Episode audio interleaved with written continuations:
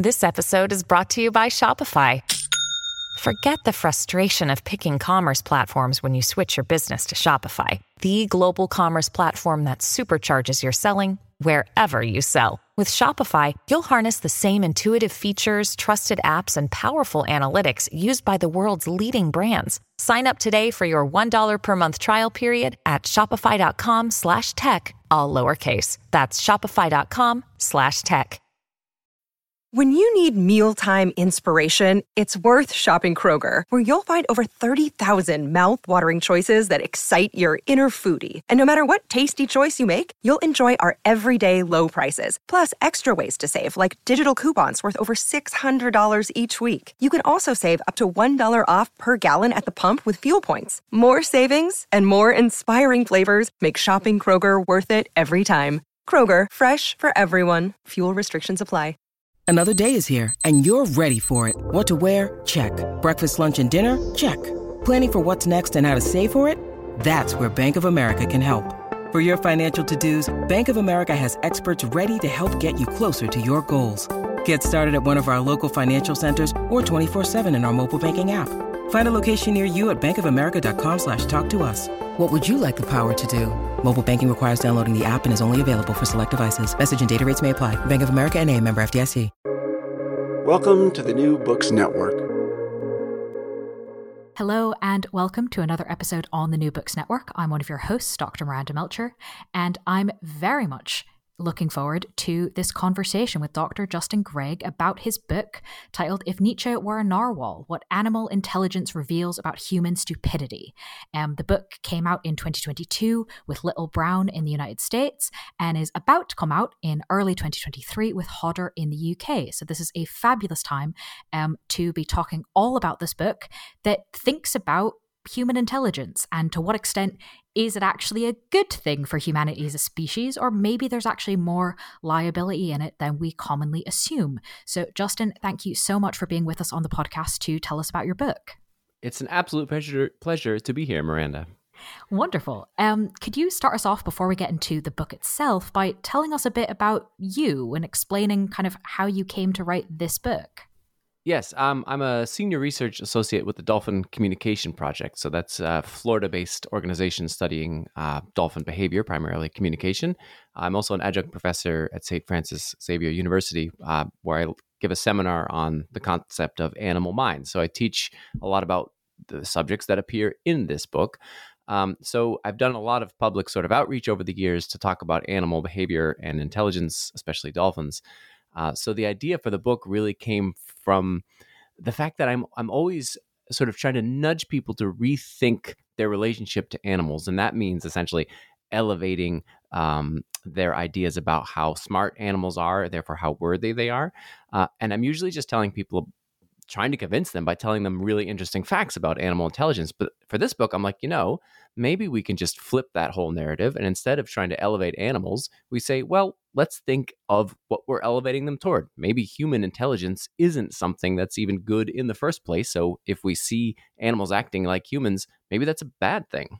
So that was sort of the premise for the book and why I wrote it and a very useful encapsulation of kind of the main point of the book that I'm sure we'll get to um, in more detail. Um, but I do want to talk a little bit about the title, right? You work in dolphin communication, and the title talks about a narwhal. So, can you tell us a little bit about kind of how you came to choose the narwhal for the title? Yeah. um, and yeah, sort of tell us a little bit about the if Nietzsche were a narwhal possibility here. Yeah, well, I, I really wanted to use Nietzsche as the example of uh, of a very intelligent human whose intelligence was making him miserable, because we all know that Nietzsche was a bit miserable, and he actually wrote about the subject of looking at animals and kind of envying them for the way that they think. So I wanted him in the title; he's a jumping off point, and then I needed an animal to compare them to. And of course, I think of marine mammals as a dolphin guy. And uh, narwhal jumped out because it alliterates perfectly if Nietzsche were a narwhal. So I could really have chosen any animal because the idea was simply all non human animals compared to humans. Uh, but then narwhal was right there for the taking. It's in my wheelhouse. Fair enough. Um, it does sort of roll off the tongue nicely and definitely visually jumps out on a bookshelf. Um, So let's kind of delve into the book. Uh, there's obviously a lot of pieces of it, and um, as you said, kind of quite a lot of really interesting facts about different animals throughout the book. And unfortunately, I don't think we're really going to be able to get into every single one of them, um, but hopefully, we can kind of do some justice to the main points um, and the obvious sort of starting point. What is the value of human intelligence? What do we even mean by intelligence? Why is this a question that you're arguing we need to think about? Yeah, it, it, it, the the core really is that is is this idea of what intelligence is and what it's worth. And so I, I sort of evaluate the worthiness toward the end of the book. And in the beginning i try and define it uh, and i don't provide a actual definition. I sort of explain that in all the different fields that study intelligence whether or not that's uh, ai or uh, or humans uh, human intelligence or animal intelligence we have a variety of definitions that really only fit in that field. So there is no sort of unifying definition. We all sort of just know what it means when we're talking about it. Um, and when we see examples of animals acting in an intelligent kind of way, so displaying some form of sophisticated cognition, what we usually mean is that their cognition resembles human cognition. And that always makes us uh, interested. And so the unspoken assumption is that thinking like a human is good or interesting in some sort of way. Uh, and so um, that was the thing I wanted to focus on. Like, are we sure that thinking like a human is even good, whatever good might mean? So then I had to frame this concept of good, both in biology and sort of in ethics uh, throughout the book. Mm.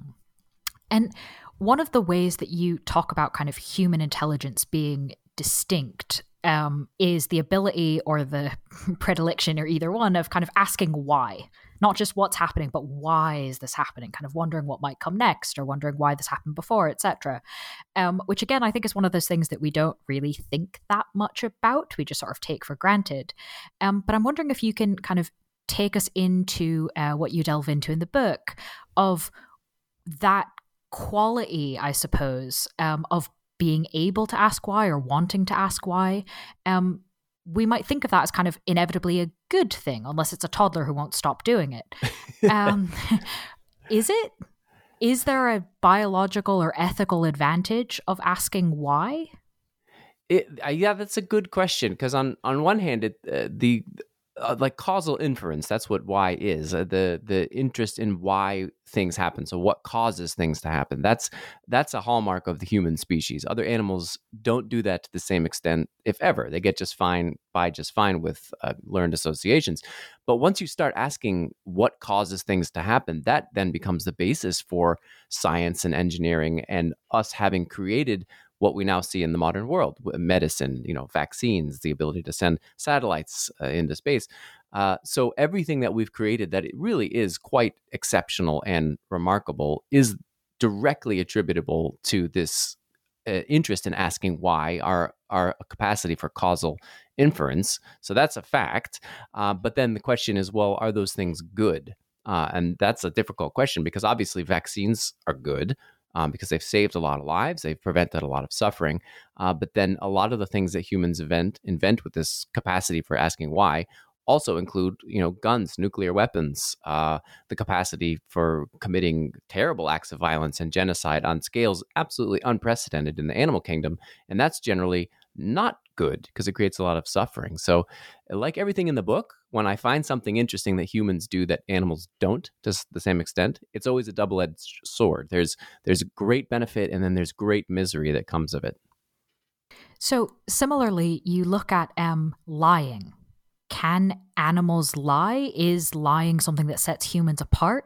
Um, and I was wondering if you could maybe tell us about the extent to which animals lie. I think maybe that section of the book was perhaps my I found the most fascinating for the examples that you gave from the animal kingdom. Yeah, it, it, it, lying and deception, and depending on how you define it, is is rather ubiquitous in terms of animal communication. Just uh, uh, you know, even flowers will lie in a sense that you'll have like a Venus flytrap that looks like a yummy place to land if you're a fly, and then it uh, actually isn't, and it and it eats the fly. So just from the very get go, as soon as communication sort of cropped up in the in the animal kingdom, uh, you have deception. Um, so you might define something like deception as transmitting a signal, a communicative signal that has false information to another creature to sort of get that creature to alter its behavior. So you want it, if you're a Venus flytrap, you want it to land so you can eat it. Um, so deception, and I give a lot of examples in the book, um, comes in more complicated forms. Like I talk about the the cuttlefish in there. I love that example. Um, but then what humans do is we are able to take that deception ability that's baked into all biology uh, to a different level. And I define that as lying, which is intentionally transmitting false information for the express purpose of getting another creature to believe something that's not true. And it's this concept of belief that sets humans apart because humans, through theory of mind, have the ability to guess as what other humans might think and believe. So we're interested in the thoughts of others, and therefore we're interested in manipulating the thoughts of others, getting them to believe false information for our own, uh, you know, nefarious purposes. So yes, lying is um, in in various forms found throughout the animal kingdom, but we really do take it to a different level in that sense. Hmm. Yeah, that I think that that distinction is really important to kind of understand because we do sort of lump it all together, but actually there's sort of different mechanisms happening for different purposes. Um, it's true, and and you think of like um, you know a possum playing dead, and that's a form of deception. It's providing f- false information about its state of decay to a potential predator. Um, and so, uh, if for a cognitive psychologist looking at that and calling that lying, that would raise some red flags because then that would mean that the possum would have to know something about the predator's state of mind like oh i know that i'm fooling this predator because it believes something that's not true and that's probably not what's happening because that behavior crops up sort of automatically without much uh, thought and, and just very specific contexts. So so peeling apart the difference between those two things really gets at the heart of what is different about human cognition and non-human animal cognition a lot of the time. What speaking of playing dead that kind of leads me quite nicely to another section of the book where you talk about death wisdom. First can you tell us a bit more about kind of what this is and what this can look like? Yes. So the idea and there's there's philosophers out there that talk about this and and animal cognition experts. Uh, Susana Monsó, she's she, I quote her in the book, and she talks about this idea a lot uh, about what animals understand about death, and she has this minimal concept of death, and this would be something that pretty much any animal would have, which is the ability to distinguish the difference between a living and a dead thing. So that that is something arguably rather ubiquitous. You might even find that insects. You can make a great argument that insects can learn what death is to some extent. Um, but then what humans have, uh, what most other species species probably do not, even other great apes, is the ability to understand that we ourselves will inevitably one day die. Uh, so that you personally will die and that that is unavoidable. That is something that seemingly only humans, uh, so far the evidence so suggests, only humans have that death wisdom capacity. And as I'm sure you might agree, um, that is front and center in a lot of people's minds, and it drives a lot of people's behavior, and it's certainly, you know, at the center of a lot of our cultural and social practices. Mm-hmm. And is that a benefit? Does that help humans that we have this death wisdom that other animals don't? Um, or does it create challenges? Yeah, well, that's a great question. And there's so much research on that, the impact that it has on culture and whether or not that is a good or a bad thing, because it does drive us to create things. It create you know uh, us you know possibly even our religious practices. A lot of this is is created in the face of this problem of mortality but also just artistic projects. You know you want to write a i might want to write this book for example so that my great great grandchildren will have a, a, a piece of my my thinking and my mind and my personality that they can sift through. So it's a sort of immortality project. I leave something behind after my death. So death wisdom creates a lot of beautiful works of art on one hand. Uh, on the other hand it's obviously wrapped up in a lot of uh, psychological uh, and mood disorders and depression itself, and, and it is um, thoughts of of suicide are wrapped up in these concepts of of death wisdom. Uh, so it creates a lot of misery for a lot of people, and in just sort of a general sense, it really is a bummer to know that you're going to die. I give the example of my daughter in the book, and around the age of six or seven, when she first understood she had this sort of flash of insight that she was going to die and she thought about what death was and she was crying on, in her bedroom and i had to console her. And that was just a terrible moment for me as a as a dad because i had no real comforting words for her. And you know 6 months beforehand she had never thought about it and she was much happier. And then pretty much ever since that moment she's 14 now and she still talks about it. It's it's a part of her life and it's a a sad part of her life i think. Mm. And yet, as you said, lots of things have been created because of it. So, quite a difficult sort of question to resolve. Yeah, I, I mean, there can't possibly be a, a, a scientific answer to it. It really is your personal sort of relationship um, to it. Uh, so personally, for me, like even in the book, I struggle whether or not I think it is a good thing because it does produce all that beauty. Um, but I just I, I came down on on the side of like, no, it really is kind of a a bummer. Maybe I would personally be better off without it, or at least my daughter would. Um, but mm-hmm. I mean, but there's a great argument to say like, no, it really does give you an appreciation for what what you have being alive in the moment. So it can produce a lot of benefit as well. So I think mm-hmm. it's sort of a, a, a, personal relationship to the concept as, as opposed to a species wide answer. Mm-hmm. On the other hand, when it comes to human morality, you do argue in the book that it, quote, kind of sucks. Yes, that's right. That Can my... you take us through that perspective, please? well, that's it. I mean, because eh, we often think of, or when people talk sort of casually about morality, uh, we always think of that as the domain of of our species and our species alone. But there's so much great research to show that um, that a lot of animal species have concept of, of fairness. For example, we see that that famous study by Frans de Waal with the, the the monkey in the cage getting a reward that's less than its cage mate for doing the same work and it gets angry, it gets upset because it feels like it's not being treated fairly.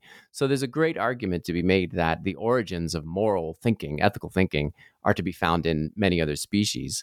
Uh, and then there's the study of normativity, the norms that guide animals' behavior that sort of stop them from um, behaving in certain ways when they're in a social group. That's kind of universal.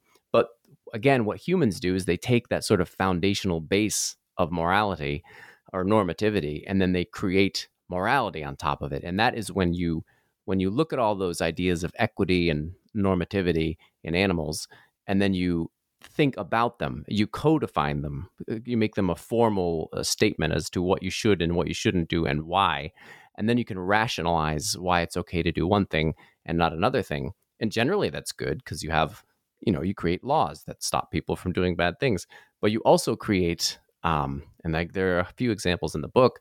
You co- create a societal sort of explanation as to why it's okay to go to war with another country or to commit genocide, for example. And those are all things that you have decided, you've rationalized through your moral thinking are okay to do for some reason.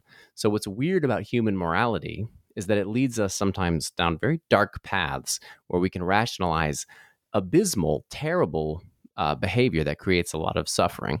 So in that sense, I say it's it kind of sucks, just because it can lead to a scale of misery and destruction that you simply don't find in the animal kingdom with their normative systems within one species. One thing that I thought was really interesting about this section of the book um, was kind of putting those pieces together in a way that I'm not sure I'd seen before, um, but also kind of the particular example you use from the animal kingdom around uh, homosexuality. Would you mind sort of explaining that example in this context? Yeah, so uh, sort of well known to people who study animal behavior is the idea that homo homosexual same sex behavior in the animal kingdom is pretty widespread and normal, pretty much for any species uh, you look at, and whether or not that's actual uh, sexual behavior or just uh, a pair bonded, you know, same sex uh, couple of of albatrosses, for example, uh, it's fairly standard stuff. And what I point out in the book is there are no social systems where you will find one animal within one species, within one social group, punishing another of its group for uh, engaging in same sex behavior because it's not seen as a problem within any animal social groupings. And then, of course, you turn to humans uh, and you have huge, you know, very a long history in different parts of the world currently happening right now of people codifying morality and saying like no homosexuality is a problem for these reasons and then uh, committing atrocious acts against lgbtq community uh, because they have a moral position against homosexuality which when you compared to the animal kingdom is strange because that sort of moralizing and suffering doesn't occur there so i argue in the book that homophobia itself is unique to humans and therefore uh, quite unnatural in the sense that you don't find it in the animal kingdom. And it really only seems to produce misery and bad biological outcomes as opposed to positive biological outcomes. So, yeah. So that's my example of how human morality can lead us down strange paths where we create misery for huge swaths of our population for seemingly no good reason. Mm, thank you for explaining that. I think it's um, a really interesting instance of a difference between humans and the rest of the animal kingdom um, that maybe we don't always think about. Um, moving kind of forward into through the book, I suppose, um, can you tell us about prognostic myopia and why it's a danger to the species? Yeah, that is a, a, a, term that I define as our the human capacity uh, to think about and alter the future, uh, sometimes very far into the future, coupled with a weird inability to not care about what happens in the future. Uh, so of course you know all of biology is has historically only really been focused on solving problems in the moment or in the very near future things like finding food and shelter and a mate etc uh, and humans have a capacity for you know episodic foresight and mental time travel to think about the future to place themselves in the future and imagine different scenarios uh, arguably some animals do that as well but certainly not to the extent that we do. So we can think about 30 years down the future and decide, you know, to save for our retirements or whatever it might be um, and plan for that future. But we're still stuck with that same biology that we've always had, which is most of our emotional energy is focused on decisions made in the here and now. So we simply don't have a feeling of importance given to a decision about the future um, that we do for the moment, which means uh, we don't make very good uh, future decisions because they're often um, they're only intellectual decisions. They're not driven by emotion, and emotion, of course, is the core of making um, good decisions a lot of the time in the moment. So, so yeah, so that weird disconnect creates a lot of strain, I think, when it comes to humans making bad decisions. Hmm. So then, given all of this and kind of some of the areas where it definitely seems like uh, human cognition may not necessarily be beneficial, and some of the areas where it's kind of it depends and it's hard to tell, um, would Nietzsche have been better off as a narwhal? Would humans be better off if we had a different animal's brain?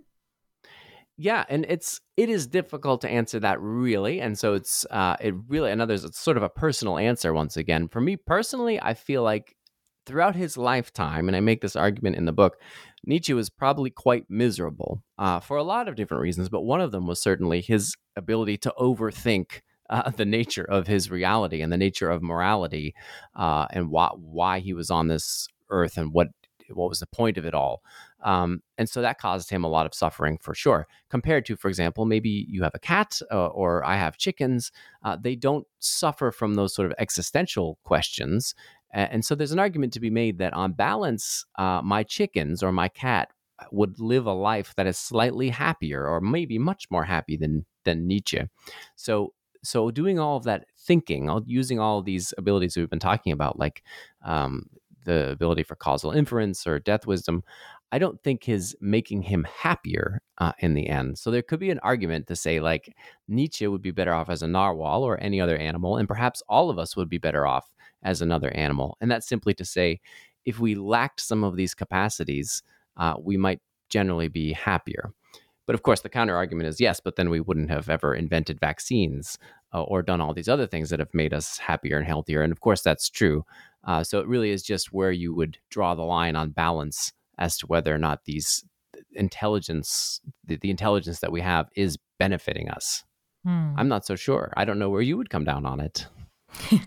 well, I'm not the one who wrote the book, so thankfully I don't have to answer that at this that's, very moment. That's true. My editor forced me to make a decision, or I wouldn't have done it either. So fair enough. Um, speaking of kind of a bit of the behind the scenes of the book, um, is there anything you're obviously quite expert in these topics, right? You teach on it, you've worked on it on quite a long time. But was there anything that you came across in the research or writing of the book that you found surprised you?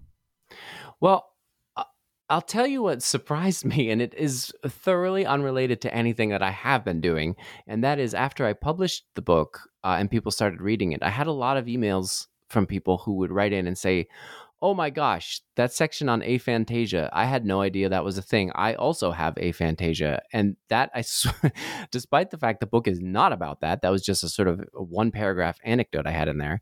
Uh, that seems to be the thing that people have picked out of it uh, and, and talked to me the most about. And that was a bit uh, surprising. Hmm. Okay, that's interesting. Yeah. So aphantasia, for those who who might not know, uh, is the inability to consciously generate um, uh, images uh, in your mind, so visual images, but also other sensory modalities like uh, you can't imagine a smell or a sound, uh, but we usually think of it as as vision. Um, it, while you're awake, so you can't uh, picture an apple. You might know that you're thinking about an apple, but you don't. You can't picture it as if it were an image. And so I have a aphantasia. I cannot do that, uh, and it took me until my early 40s to realize that um, people really do see images in their minds like a hallucination. Uh, in fact, like 95% of the population can do that. And that sounds strange to me.